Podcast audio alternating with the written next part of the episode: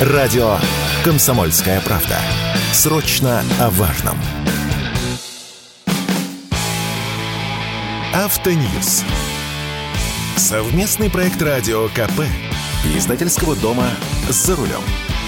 Покупатели автомобилей обрадовались. Правозащитники предложили ограничить максимальную дилерскую наценку на российские автомобили. 15% от заводской цены и не больше. Реализуема ли эта идея или все закончится только разговорами? С вами Максим Кадаков, главный редактор журнала «За рулем». Эта идея пришла от загадочной организации под названием «Национальный союз защиты прав потребителей». Защитники потребителей предлагают ограничить максимальную наценку на автомобили российского производства. Говорят, что предельная надбавка к заводской цене не должна превышать 15%, и даже направили письмо Михаилу Мишустину и напомнили, что российские автомобили с каждым годом дорожают. В 2020 году цена выросла на 7%, в 2022 на 20%, а за первый квартал 2023 года еще на 11%. Сразу хочется спросить, а вот эти инициаторы, они в райском саду что ли живут? То есть за 2 года ничего вокруг не дорожало, ни товары, ни услуги, только автомобили? Ну хорошо, допустим, максимальная наценка 15%, но сразу вопрос, а от какой цены мы считать будем, к чему плюсуем? От реальной продажной цены завода? Так она может быть разной для разных дилеров, а дилеры, между прочим, работают по разным схемам. Кто-то выкупает автомобили сразу за полную стоимость, а другие сидят на факторинге, то есть с отсрочкой платежей.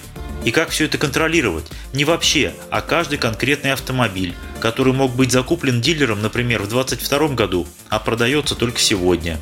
И не означает ли это прямой запрет на торговлю аксессуарами, дополнительным оснащением и финансовыми продуктами, страховкой, трейд-ином и так далее? Ведь дилеры не столько завышают цены, сколько торгуют доп. Оснащением и доп. Услугами.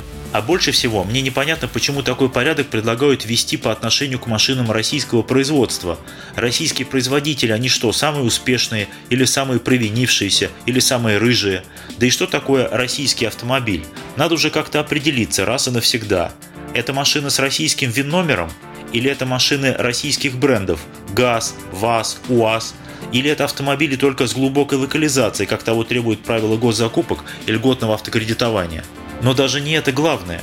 Я считаю, что невозможно регулировать розничные цены на государственном уровне в условиях дефицита. Точнее можно, но тогда пышным цветом будет цвести черный рынок, продажа очередей и прочие прелести. Мы через это уже проходили.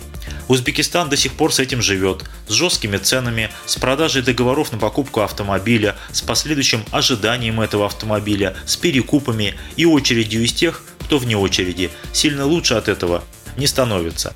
Конечно, эмоционально с подобными предложениями согласятся многие, потому что ценовой беспредел уже достал. Но давайте вспомним, что ровно 1,5 года назад с подобным предложением выходил сам Минпромторг. И тогда предложение было еще жестче. Законодательно предлагалось ограничить дилерскую наценку на автомобили на уровне 10%.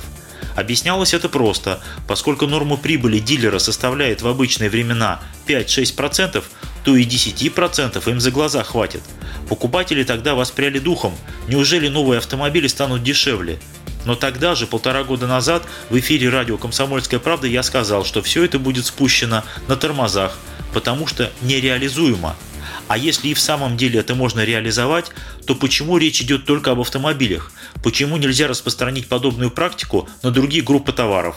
Например, на стройматериалы, которые за несколько лет подорожали в 2-3 раза. Неужели деревья в России матушки стали медленнее расти?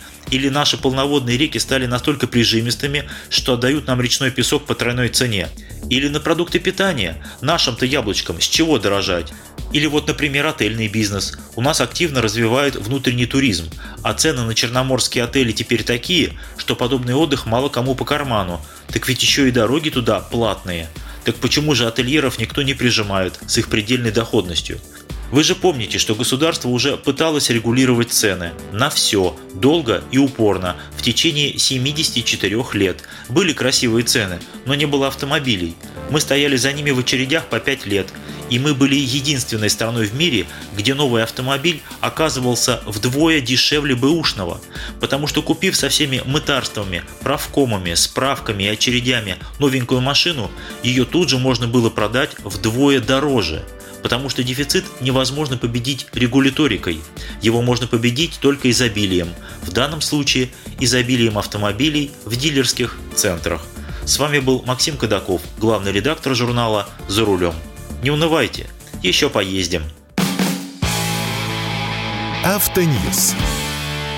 Совместный проект радио КП. Издательского дома «За рулем».